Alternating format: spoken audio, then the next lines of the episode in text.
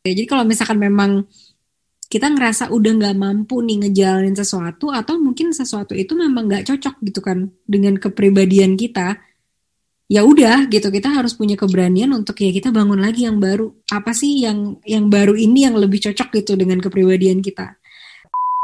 Jadi aku ngerasa ya udah deh uh, walaupun nggak dibayar gitu kan aku merasa kayaknya satu karena aku masih malas-malas jadi aku merasa dengan aku mengkontribusikan tulisanku ke medianya temanku itu salah satu bentuk latihannya aku plus itu salah satu bentuk portofolionya aku gitu jadi hmm. selama aku kerja jadi perawat pun aku juga nulis di salah satu media temanku itu hmm. gitu lebih dalam gitu loh kak jadi mungkin yang pertama adalah ketika misalnya kita tahu nih kalau kita nggak cocok nih di sini mungkin kita butuh bantuan kalau misalnya nggak bisa dengan diri sendiri maksudnya kalau misalnya sama diri ngobrol sama diri sendiri kurang untuk menggali maka carilah orang dekat yang lebih sering interaksi sama kita.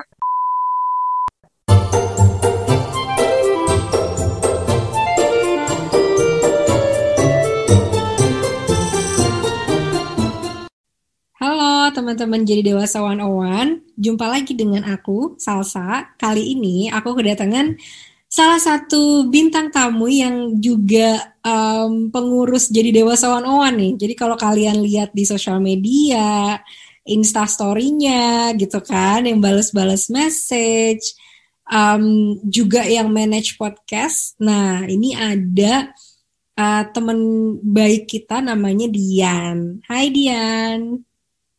Hai Kasa. aku tuh awalnya um, ketemu Dian tuh bener-bener inspired banget ya sama cewek ini. Kenapa? Karena dia itu super duper uh, kerja keras banget. Jadi bayangin aja ya dia di hari biasanya itu punya kerjaan full time, tapi dia masih ngambil banyak banget kegiatan. Salah satunya adalah jadi dewasa one on one gitu bener ya di? Benar. jadi malu. Ya, jadi malu. Jadi aku kayak bener-bener yang ih hebat banget sih nih anak eh, et etos kerjanya kayak gitu. Dan dia tuh juga uh, apa ya kalau di zaman sekarang tuh kan orang mikirnya duit duit duit gitu. Kalau mau ngelakuin sesuatu berapa nih duitnya? Ini berapa gitu kan. Nah kalau dia tuh bukan tipe yang seperti itu gitu. Bahkan semakin aku kenal dia lebih lanjut semakin aku terkagum-kagum dengan Hah, dia tuh pernah ngelakuin beberapa project yang tidak dapat duit sama sekali gitu. Aku kayak yang wow gitu. Nah, itu karena memang semangat belajarnya nih. Nah, sekarang lagi ini nih, di, lagi musim orang-orang pada masuk kuliah nih. Ya kan? SNPTN, pengumuman SNPTN gitu kan. Uh, lagi semangat-semangatnya membangun mimpi baru dan segala macamnya. Dan dulu ini ya, Di, kalau di zaman aku dulu, orang-orang tuh uh, dia fokus yang penting dapat universitas ternama dulu nih. Jurusannya ya udahlah satu dua tiga apa aja gitu kan maksudnya masih nggak apa-apa yang penting masuk ke universitas ternama gitu nah mm -mm. kalau Dian sendiri di waktu itu kenapa kamu milih masuk ke jurusan keperawatan oke okay. jadi dulu itu uh, aku karena memang basicnya uh, oh, kedua orang tua aku itu kesehatan kak jadi hmm. mama tuh dulu namanya perawat mm-hmm. sekolah menengah perawat deh kayaknya aku lupa terus kalau bapak itu memang tentara tapi dia sekolah lagi sekolah uh, anestesi jadi kayak perawat tapi spesial di ruangan operasi kayak gitu jadi mm. aku tuh ya melihat mereka dan merasa oh ya udah deh aku juga ikutan aja deh gitu awalnya ikut ikutan sih. Hmm. Oke, ini menarik ya di karena memang kalau aku lihat gitu ya, kan kalau pepatah bahasa Indonesia buah itu nggak jatuh jauh dari pohonnya gitu. Tapi menurutku memang ya itu logis banget karena memang ya mungkin itu yang kita lihat gitu ya waktu kita kecil gitu kan. Kayak Benar. Uh, oh ya orang uh, kayak kebanyakan orang yang mungkin bapaknya tentara, anaknya jadi tentara lagi, gitu kan? Atau yang ibunya dulu, gitu-gitu kan? Atau mungkin anaknya jadi sesuatu yang beda banget gitu. Tapi biasanya informasi memang informasi atau inspirasi pertama kita dapat dari orang tua ya dia. Benar-benar kak, karena kita ngeliat mereka kerja gitu kan, jadi kayak enak nih, maksudnya nolongin orang nih, udah deh dicoba, di, dicoba aja deh. Hmm. Oke, oke, oke. Terus waktu sekolah perawat itu Dian lumayan berprestasi banget kan dengan IP kamu juga tinggi, terus kamu juga aktif ikut kegiatan macam-macam. Lo ketawa kan kayak tahu dari mana nih Kak Salsa gitu. Udah kepo dong. iya bener-bener sih Kak, ikutin sana sini. Apa aja tuh di dulu organisasinya? Kayak kayak misalnya gini, jadi sebenarnya itu uh, ya biasalah anak-anak keperawatan itu yang ikut ikut SBM itu mostly mereka adalah pilihan kedua. Jadi hmm. waktu itu rencananya ngambil fakultas kedokteran, tapi nggak lulus. Ya udah deh nggak apa-apa deh masih kesehatan gitu kan. Ya udah hmm. deh jadi perawat.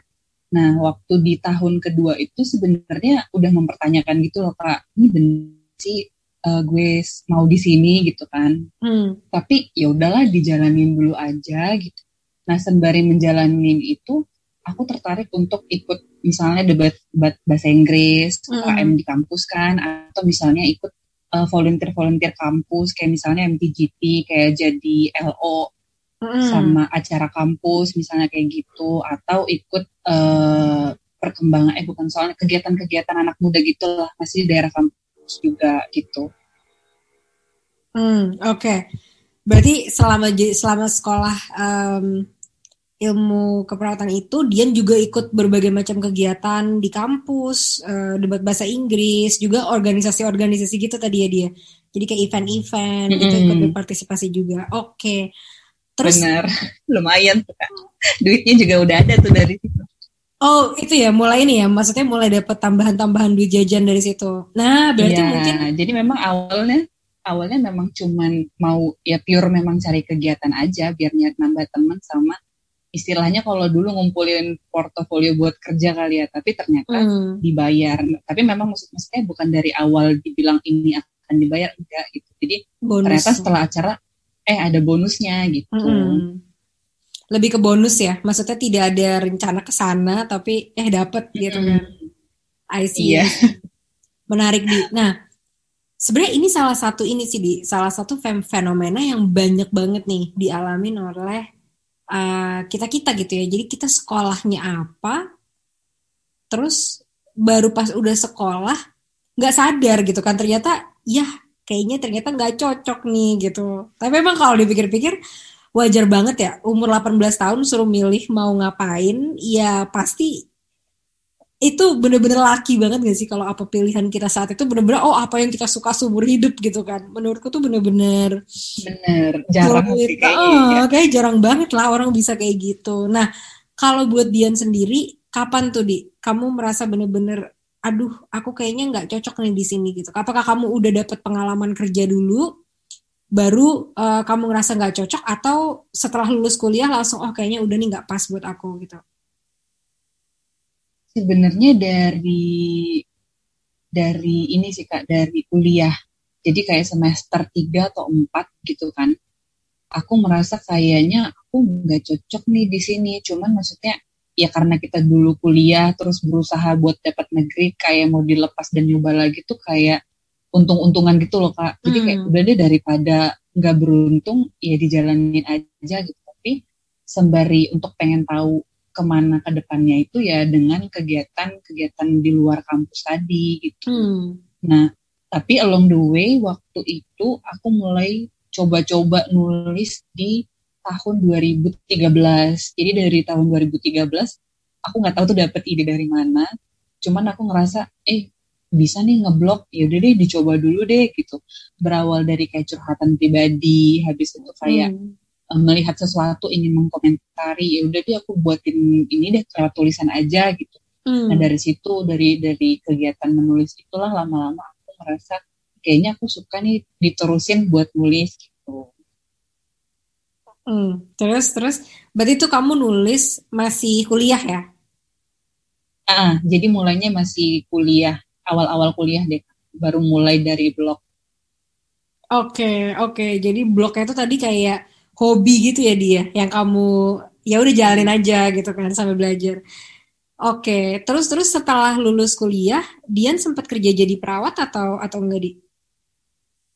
Sempat. Jadi waktu itu karena memang dari awal udah menyadari bahwa memang kayaknya kurang suka di situ uh, kan nyampe di Jakarta tuh aku 2018 kan kak jadi aku berusaha dulu nih sebenarnya untuk nyari pekerjaan yang uh, non perawat gitu hmm. dan kemarin itu sempat dulu sampai interview doang sih di salah satu startup di Jakarta Utara itu jadi content writer tapi hmm. ternyata enggak uh, berlanjut ya mungkin memang portofolionya itu kebanyakan kayak tulisan dan perspektif pribadi gitu loh kak Hmm. Nah jadinya aku mikir ya udah deh daripada nunggu kelamaan aku coba rumah sakit dulu gitu.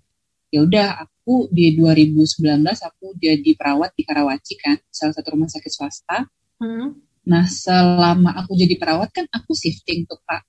Yeah. Kayak misalnya shift pagi, shift siang, shift malam. Nah sebenarnya dari 2019 akhir itu aku udah uh, bantu-bantu temanku untuk nulis di medianya dia gitu jadi aku ngerasa ya udah deh uh, walaupun nggak dibayar gitu kan aku merasa kayaknya satu karena aku masih malas-malas jadi aku merasa dengan aku mengkontribusikan tulisanku ke medianya temanku itu salah satu bentuk latihannya aku plus itu salah satu bentuk portofolionya aku gitu jadi hmm. selama aku kerja jadi perawat pun aku juga nulis di salah satu media temanku itu hmm. gitu dan memang uh, karena memang dia media yang cukup punya nama jadinya dikenal untuk beberapa media di Jakarta. Jadi ketika ada event-event gitu uh, media dia kan diundang tuh. Tapi karena memang base mereka di Medan aku jadi perwakilan gitu kak. Nanti aku datang ke acara apa pertemuan apa gitu. Jadi kadang aku bertemu dengan eh, media-media lain berinteraksi. Oh. nah setelah ngikutin event itu ya aku juga buat redaksi untuk diterbitin di medianya dia gitu jadi ya terus belajar sih kamu saya terus menulis walaupun memang nggak sekonsisten yang aku harapkan gitu Iya, iya, iya. Tapi ini keren banget loh teman-teman di rumah. Jadi memang si uh, Dian ini ya, dia perempuan gitu kan. Terus dia tuh udah pindah dari Medan ya di mengadu nasib ya. Iya, mengadu nasib ke Jakarta gitu di kosan dan lain sebagainya. Memang apa ya inspiring banget gitu buat aku. Dan tadi pelajaran keduanya juga apa ya maksudnya memang hmm, yang aku pengen tekan itu kayak hidup tuh memang nggak sempurna gitu ya di. Dan kadang-kadang mungkin kita bukan datang dari kelompok orang-orang yang punya privilege kalau oke okay, uh, jurusan ini nggak sesuai nih buat aku. Baiklah aku lupakan saja semua terus aku apply yang baru gitu kan. Karena mungkin benar. apa ya resourcesnya juga mungkin terbatas gitu kan di waktu. Keberuntungan juga kita nggak tahu gitu kan bisa nggak ya dapat lagi gitu ya. Jadi kadang-kadang apa ya dibanding mengutuk aduh kok jadi gini sih dan segala macam yang dia ambil tadi langkahnya bener-bener ya udah nih uh, dengan ini yang aku punya sekarang kira-kira gimana ya aku selangkah lebih maju selangkah lagi selangkah lagi mendekati um, kerjaan yang memang benar-benar aku suka gitu ya. Yaitu nulis tadi ya dia iya benar ya ya. Menarik gitu. banget sih nah pas kamu yang tadi di Jakarta itu tadi di jadi kan kamu ya udahlah sambil aku jadi perawat aku mencari-cari juga nih um, hobi-hobi eh bukan bukan hobi ya maksudnya kegiatan yang bisa mempertajam skill kamu dalam nulis gitu. Tadi tuh. Mm uh, ikut sama teman kamu kayak gitu. Nah ini kamu lakukan memang sukarela di bener-bener karena pengen belajar atau memang kamu dapat tambahan uang juga dari sana? Jadi pernah sempat dapat tambahan tapi pernah juga nggak dapat sekali gitu kak. Jadi hmm. memang yang pertama aku pengen bantu dia plus hmm. akunya pengen belajar juga gitu. Jadi karena aku hmm. rasa ya udah deh daripada lo nggak bisa meyakinkan diri lo konsisten ya lo anggap ini kewajiban deh gitu. Tulisan yang buat bantu lo bantu temen lo ini lo anggap sebagai uh, kewajiban gitu. Jadi mau nggak mau kan lo nulis tuh gitu kan. Akhirnya hmm. aku melakukan itu gitu. Aku menulis walaupun mungkin kadang dibayar kadang enggak gitu. Tapi apakah sempat mendapatkan? Sempat. Tapi apakah sempat tidak mendapatkan? Ya sempat juga gitu. Jadi yeah. Ya. uh, kebetulan waktu itu bukan hanya menulis untuk uh, artikel di media nya temanku gitu kan tapi di saat yang bersamaan aku juga membantu buat handle sosial medianya gitu loh kak jadi hmm. di saat yang bersamaan bantu untuk nulis, tapi bantu juga untuk kayak ngepost atau uh, respon di story dengan para para followers gitu. Jadi memang dari tahun 2019-2020 itu aku cukup sering lah berinteraksi ataupun mengenal yang namanya kayak sosial media, sosial media manajemen walaupun mungkin hanya sebatas uh, kontennya udah dibuat walaupun hanya sebatas kayak ngepost hmm. atau bal uh, membuat copyright-nya atau mungkin berinteraksi dengan followersnya gitu-gitu atau mungkin kayak sempat IG live bareng dengan salah satu narasumber misalnya kayak gitu. Hmm, oke, okay, oke, okay, oke, okay, oke. Jadi mulai dari tadi uh, ketertarikan nulis ya kan, datang-datang ke acara, di invite, mempertajam tulisannya dan skillnya Dian. Dian juga terus belajar lagi um, ini ya, maksudnya ke yang lain yaitu social media management gitu ya, Di. Mm -mm, bener. Oke, terus nah itu gimana di kamu ngatur waktu antara kamu kerja full time shift shiftan gitu kan dengan si aktivitas-aktivitas lainnya ini tadi?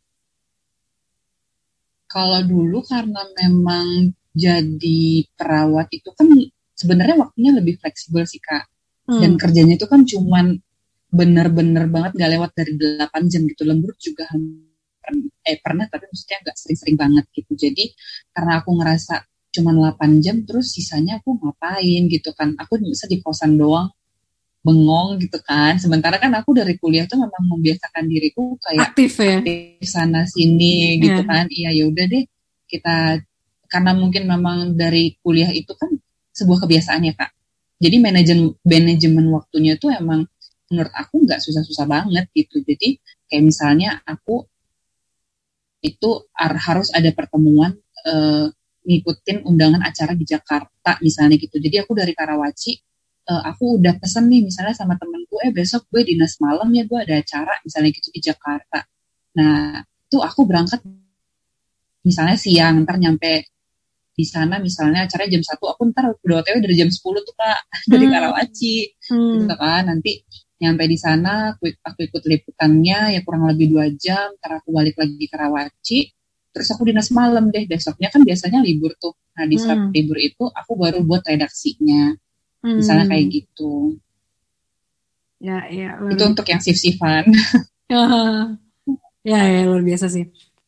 Wow oke. Okay. berarti uh, sebanget tadi itu ya dia? Maksudnya kamu ngerasa ya udah kan kerjanya 8 jam nih. Selesai gitu kan. Maksudnya nggak ada lembur-lembur jarang lembur terus terus sisanya waktunya mau diapain gitu. Tapi ini keren banget sih teman-teman. Soalnya biasanya kalau misalkan kayak gitu kayaknya um, ada beberapa orang yang nggak pernah kehabisan waktu untuk rebahan atau guling-guling gitu kan atau nonton drakor gitu kan. Tapi dia tuh malah dia pengen memperbanyak aktivitasnya lagi. Ya ampun di di rajin banget. Aduh habis kebanyakan tidur tuh aku pusing kak. Kadang aku suka iri sama orang yang suka rebahan gitu. Terus kok aku nggak bisa sih rebahan gitu? Tapi ya udah mungkin aku diisi dengan kegiatan lain aja kalau gitu. Aduh, aduh ya ampun menarik banget. Oke. Okay. terus uh, kamu berapa lama di kerja sebagai perawat? Satu tahun. Pas banget kak. Terus setelah itu udah gitu di. Kenapa tuh? Memilih udahlah sampai di sini saja karir keperawatanku gitu? Karena aku ngerasa aku lebih nggak kuat ke shift-shiftannya sih kak. Jadi makin makin ke sini gitu, aku ngerasa di dinas malamnya aku nggak kuat. Soalnya kadang terus drop bisa dropnya parah gitu. Hmm. Jadi aku mikir ya udah deh daripada drop kita cari yang office hour aja gitu, nggak yang Sabtu Minggunya libur. Kalau jadi perawat kan Sabtu Minggunya lebih cenderung masuk gitu Pak. Jadi yaudah deh hmm. kita cari yang Senin sampai Jumat aja biar uh, Sabtu sama Minggunya bisa istirahat gitu. Hmm, I see, I see. Nah dari situ berarti kan udah nih di udah udah kuliah empat tahun kerja jadi perawat setahun, ya kan? Udah nih, mm -hmm. kamu mau mengambil keputusan untuk udahlah sudah cukup sampai di sini gitu kan? Nah, mm -hmm dengan keberanian apa di? Kamu akhirnya berhasil maksudnya berani untuk kayak ya udah yang kemarin udah dipelajarin 4 tahun plus udah satu tahun ini nggak apa-apa aku sekarang mau mulai lagi dari awal gitu. Keberanian apa ya? Karena aku ngerasa uh, aku masih suka ketantang gitu loh kak tertantang. Jadi maksudnya bukan bukan berarti menjadi seorang perawat itu nggak punya tantangan pasti punya gitu karena hmm. pasiennya kan beda-beda penyakitnya beda-beda. Sebenarnya banyak juga tantangan di sana tapi entah kenapa yang tidak bisa dijelaskan juga gitu kan. Ada rasa yang kayak aduh kayaknya tantangan ini bukan tantangan yang segerget yang aku inginkan gitu kan. Sampai hmm. bahkan ada beberapa temen yang sejawat juga perawat juga gitu kan. Dulu di, di rumah sakit itu yang bilang kayaknya lo emang gak cocok di jadi perawat itu cocoknya jadi perempuan kantoran di gitu terus dalam hati ya sih kayaknya gitu. Gitu kan. Sampai akhirnya ada teman aku yang nawarin pekerjaan di kantor yang sekarang. Hmm. sebenarnya masih linear sih kan masih bahas-bahas soal kesehatan juga gitu. Dan aku pun kemarin itu memulai dari kayak coba-coba aja gitu. Ya udah deh kalau memang rezeki aku coba deh nih office hour gitu kan. Karena aku dinas malam juga nggak kuat lagi gitu. Hmm. dan ternyata beruntung masuk di tempat yang sekarang gitu. Dan dapat office hournya satu minggunya libur deh. Oke okay, oke. Okay. jadi memang ya udah lah ya. Emang eh, tapi itu itu uh, apa ya dimaksudnya tindakan yang yang benar gitu ya. Jadi kalau misalkan memang kita ngerasa udah nggak mampu nih ngejalanin sesuatu atau mungkin sesuatu itu memang nggak cocok gitu kan dengan kepribadian kita ya udah gitu. Kita harus punya keberanian untuk ya kita bangun lagi yang baru. Apa sih yang yang baru ini yang lebih cocok gitu dengan kepribadian kita? Nah di profesi mm -hmm. kamu yang baru ini di yang uh, setelah jadi perawat tadi itu kamu belajar skill apa di situ kalau dia bedanya itu lebih ke nanganin klien sih kak. Misalnya kalau kemarin itu karena kerjanya di rumah sakit ya semua full mengenai rumah sakit itu diagnosa hmm. pasien, catatan pasien, catatan keperawatan misalnya kayak gitu kan. Nah kalau di pekerjaan yang sekarang itu aku belajar banyak hal juga karena kan aku jadi client relation. Hmm. Jadi kayak misalnya uh, aku bahas reporting kayak report apa yang di request sama klien atau mungkin misalnya mereka request sesuatu bisa nggak sistem kita nge-provide jadi kayak aku lebih sering komunikasi hampir ke semua divisi hmm. terkait permintaan-permintaan mereka kayak gitu skill-skill komunikasi makin dipertajam lagi menurut aku karena kan dulu kalau misalnya di rumah sakit aku tuh lebih sering komunikasi kalau nggak ke perawat ya ke dokter misalnya kayak gitu hmm. tapi kalau yang di sekarang ini aku komunikasinya ke semua divisi gitu yang jurusannya beda sama aku, pengetahuannya beda sama aku gitu-gitu hmm. sih. Oke, berarti dari dari tadi keperawatan dapat skill baru lagi nih ya dia. Sekarang jadi kayak align hmm. sama banyak orang di company, bikin bikin report, cari-cari insight gitu kan. Oh, apa hmm. sih yang yang ternyata kliennya ini memang request gitu ya. Nah, bener. Itu kan tadi berarti 8 jamnya di Terus sisanya kamu ada kegiatan apa lagi nih yang kamu tekunin terus? Ini sebelum JDW atau atau sesudah JDW? Bebas, dari sebelum JDW boleh, terus melanjut ke JDW juga boleh. Kalau sebelum di JDW sih aku tetap bantu temanku nulis kak semampunya hmm. aku gitu. Oh ini deh ada Uh, jadi waktu itu aku punya teman, temanku ini punya saudara yang punya coffee shop gitu. Hmm. Nah, karena temanku cerita bahwa aku pernah handle sosial media salah satu media e-sport di Medan gitu kan. Hmm. Nah, sepem, uh, pemilik dari coffee shopnya ini nawarin aku. Jadi dia bilang, "Di kamu bisa nggak handle sosial medianya aku? Bahas tentang kopi gitu kan?"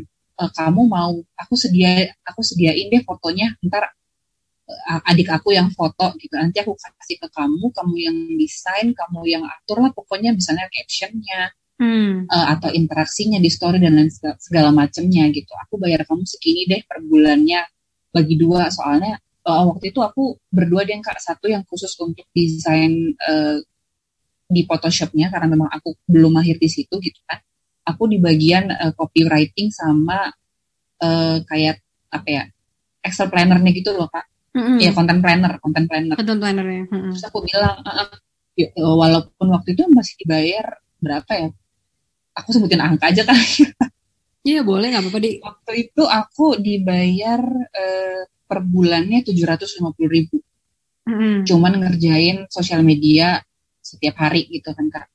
Terus aku ngerasa yaudah deh dari uh, nambah nih kegiatan aku karena dari me sosial media yang kemarin aku udah cukup punya bekal dan sekarang aku disuruh handle uh, sosial media coffee dari sosial medianya e-sport gitu kan. Walaupun hmm. bidangnya jauh tapi aku rasa ya bisa aja gitu kan. Nah habis itu um, ya udah deh aku setahun kayaknya kak di situ ngurusin sosial media sama ya sosial media coffee shop itu setahun habis itu baru lanjut ke JDW Hmm, oke. Okay. Berarti kamu tuh selalu punya satu kerja dan selalu punya satu side gig gitu ya dia? Bisa dibilang uh, kayak gitu kali ya kak.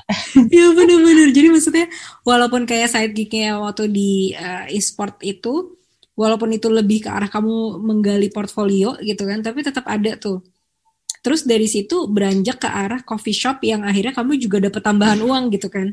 dari dari sana gitu yang dari yeah. tadi cuma belajar udah udah bisa jadi uang nih gitu waktu yang diinvestasiinnya terus masuk lagi ke JDW gitu kan akhirnya jadi selalu ada full time job sama uh, side part side gig gitu part time yeah. ya part time ada tambahan income gitu menarik banget sih di oke okay, oke okay, oke okay, oke Nah, terus di ini kamu ke depannya tuh pengen pengen gimana di? Maksudnya jadi kan udah nih keperawatan udah lewat sekarang lagi hmm. belajar di client relations gitu kan. Nah, karir ke depan yang kamu pengen bener-bener switch itu lebih ke arah mana sih?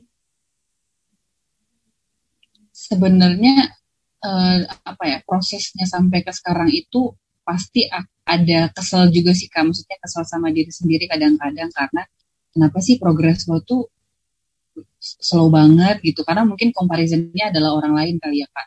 Hmm. Jadi ya berulang kali bilang ke diri sendiri bahwa ya nggak apa-apa lah yang at least lo nyadar at least kamu tuh nyadar bahwa uh, kamu tuh missnya di mana gitu ya udah sekarang tugasnya adalah memperbaiki nah makin ke sini aku tuh evaluasi bahwa ternyata aku tuh hobi loh menulis sebenarnya gitu kenapa nggak aku uh, tekunin aja gitu jadi aku tuh masih tertarik di bagian content writer sebenarnya plus sosial media uh, manajemen gitu loh kak jadi aku hmm, hmm. sedang berusaha untuk uh, mendalami keduanya di saat yang bersamaan sebenarnya. Kalau sosial media manajemen itu kan sebenarnya udah cukup sering kalau misalnya aku bandingin di pengalaman aku di sosial medianya e-sport sama sosial media coffee shop. Ya. Tapi untuk content writer ini kayaknya kok aku jarang banget ngasahnya ya gitu. Akhirnya aku mikir ya udah deh kita asah deh. Kita cari kelas deh, kita cari workshop deh gitu.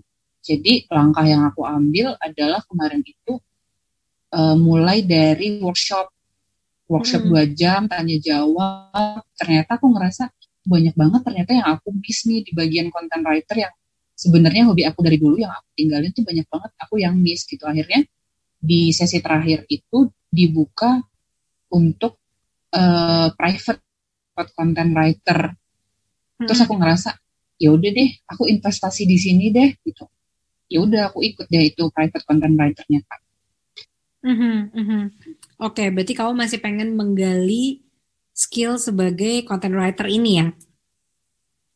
Mm-mm. Yang akhirnya kamu bener-bener ngambil kursus gitu ya dia, ngambil kursus tambahan untuk belajar lagi nih skill ini.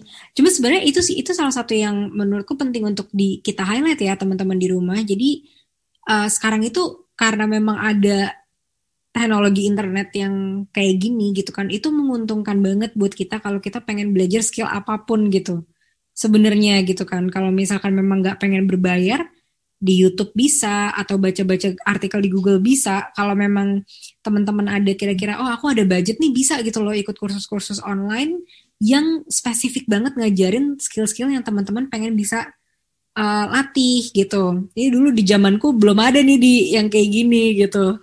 Jadi biasanya kalau mau belajar satu skill antara kerja ya atau kayak kelas-kelasnya yang offline gitu kali ya. Tapi kayaknya kelas offline jarang sih yang ngebahas skill lebih ke kursus bahasa Inggris atau apa gitu kayaknya dulu ya zamanku. Jadi sekarang udah beda banget dulu. nih. Sekarang hmm. udah banyak kak. Sekarang udah udah oke okay banget gitu, semakin banyak udah beda banget nih zamannya. Nah, oke okay, di jadi di sampai saat ini um, kamu kan mau pindah jurusan gitu ya, mau pindah haluan gitu dari apa yang kamu pelajarin ke karir yang berbeda gitu di. Uh, tadi yang udah kita dengerin teman-teman, jadi uh, dia nih gigih banget nih dalam dia selalu punya side gig sambil dia kerja.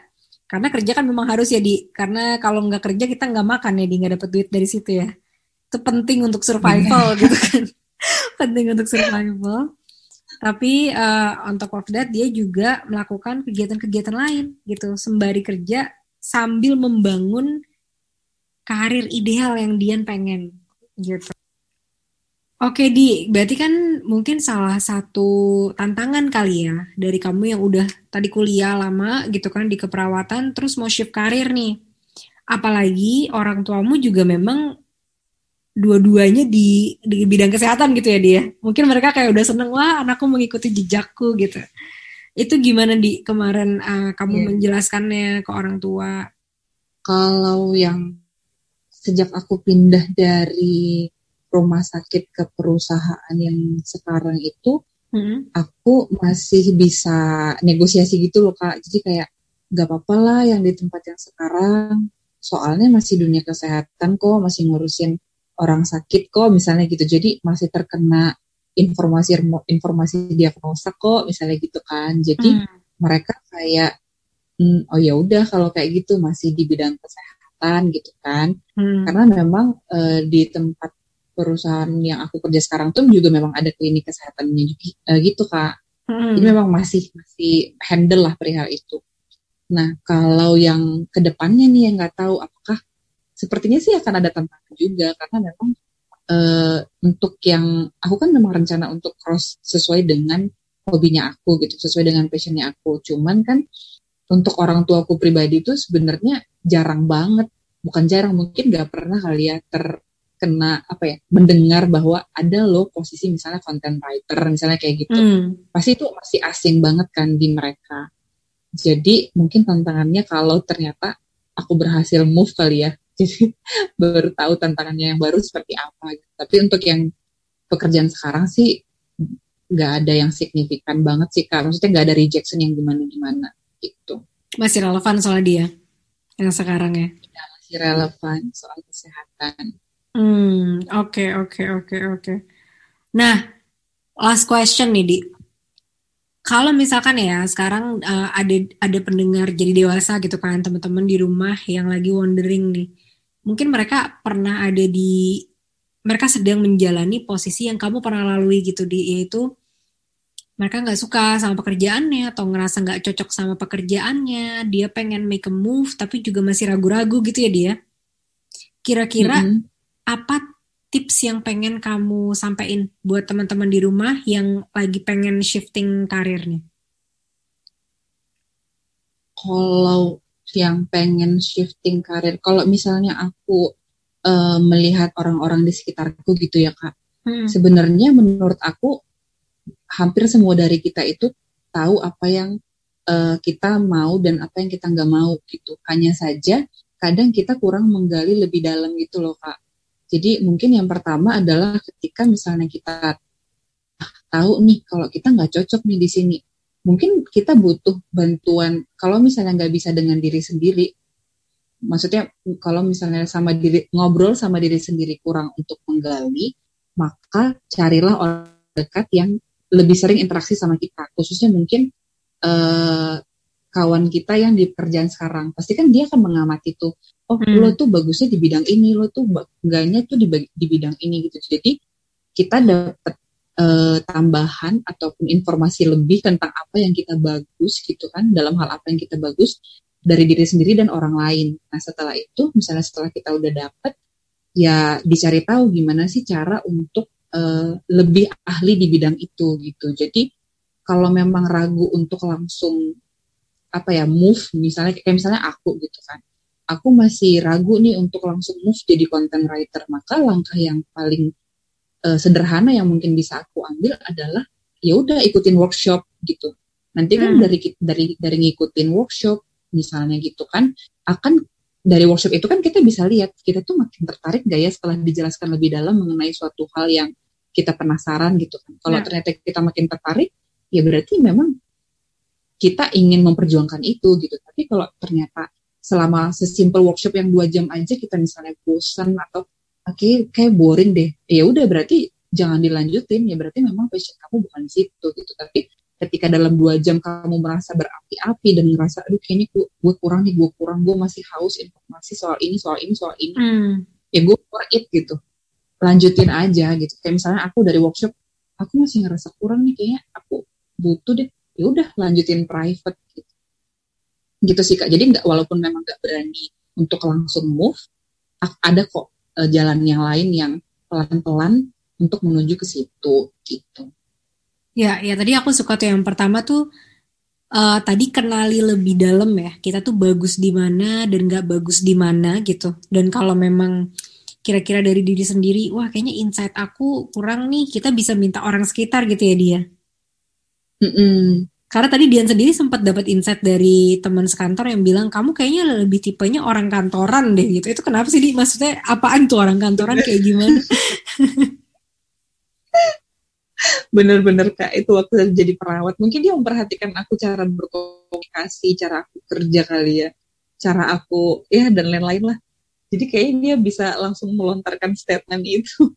Kamu kayak lebih cocok jadi orang kantoran gitu katanya ya. Ya, ya nah mungkin itu dia kita bisa bisa juga nih gunain uh, apa kolega sekitar gitu atau orang-orang yang kerja dekat sama kita untuk mengeksplor kira-kira apa sih gitu skill kita yang bener-bener kuat gitu ya dia. Karena memang hmm, ada dua hal sih kalau buat karir. Satu skillnya memang mumpuni. Kedua juga memang ada kesempatannya gitu kan. Kalau memang itu mau dijadiin jadi jadi karir gitu ya teman-teman.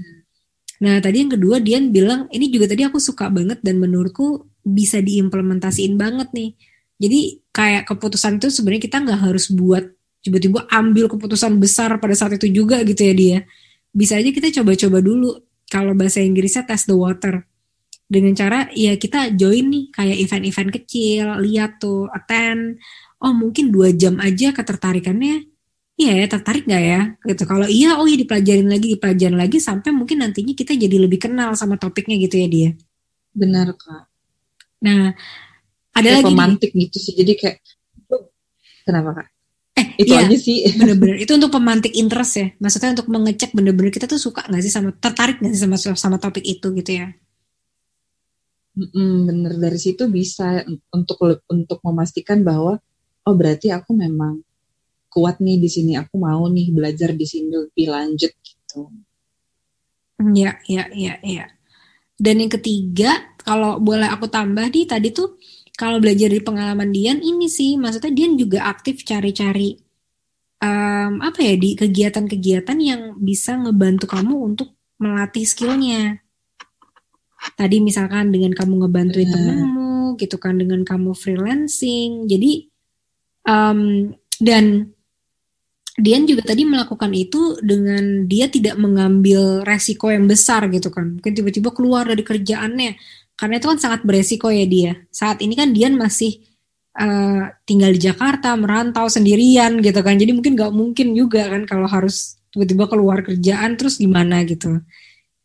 Ya hmm. jadi ya jadi bisa dengan um, kerjaan yang kalian punya nggak apa-apa ditekunin aja dulu, tapi sambil tadi tuh datang-datang ke workshop atau juga join um, kegiatan-kegiatan yang bisa memperbanyak atau mempertajam skill-skill teman-teman di rumah gitu deh karena Betul. memang ini ya dia maksudnya jadi proses jadi dewasa tuh lumayan rumit karena kita dihadapkan dengan banyak banget pilihan dan kita harus navigasi tuh dari segala macam pilihan itu gitu kan membaca situasi membaca perasaan diri membaca kesempatan yang ada apa gitu terus digabung-gabungin semua jadi decision decision yang kita bikin dalam hidup itu sih teman-teman memang salah Benar. satu tantangannya dia.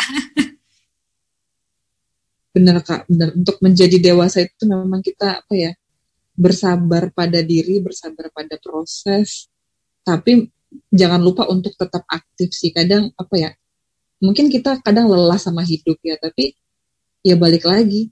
Ya hidup itu hidup itu ada untuk bilangin gitu kan ya berarti Dian juga ini ya dia maksudnya masih berjuang nih masih pengen exploring apakah content writer yang kamu pikirin sekarang nanti adalah karir yang cocok untuk kamu ya dia. Iya bener kak. Iya gitu ya udah. Semoga berhasil ya di tetap semangat, tetap berjuang nih cewek jauh-jauh ngerantau dari Medan ke Jakarta hebat banget nih. Thank you Kasa. Oke, teman-teman di rumah, Dian makasih banget ya Di udah udah sharing-sharing sama aku dan teman-teman jadi dewasa di rumah. Teman-teman juga yang di rumah udah thank you banget yang udah dengerin sampai sekarang dan semangat terus menjalani proses menjadi dewasa. Bye bye.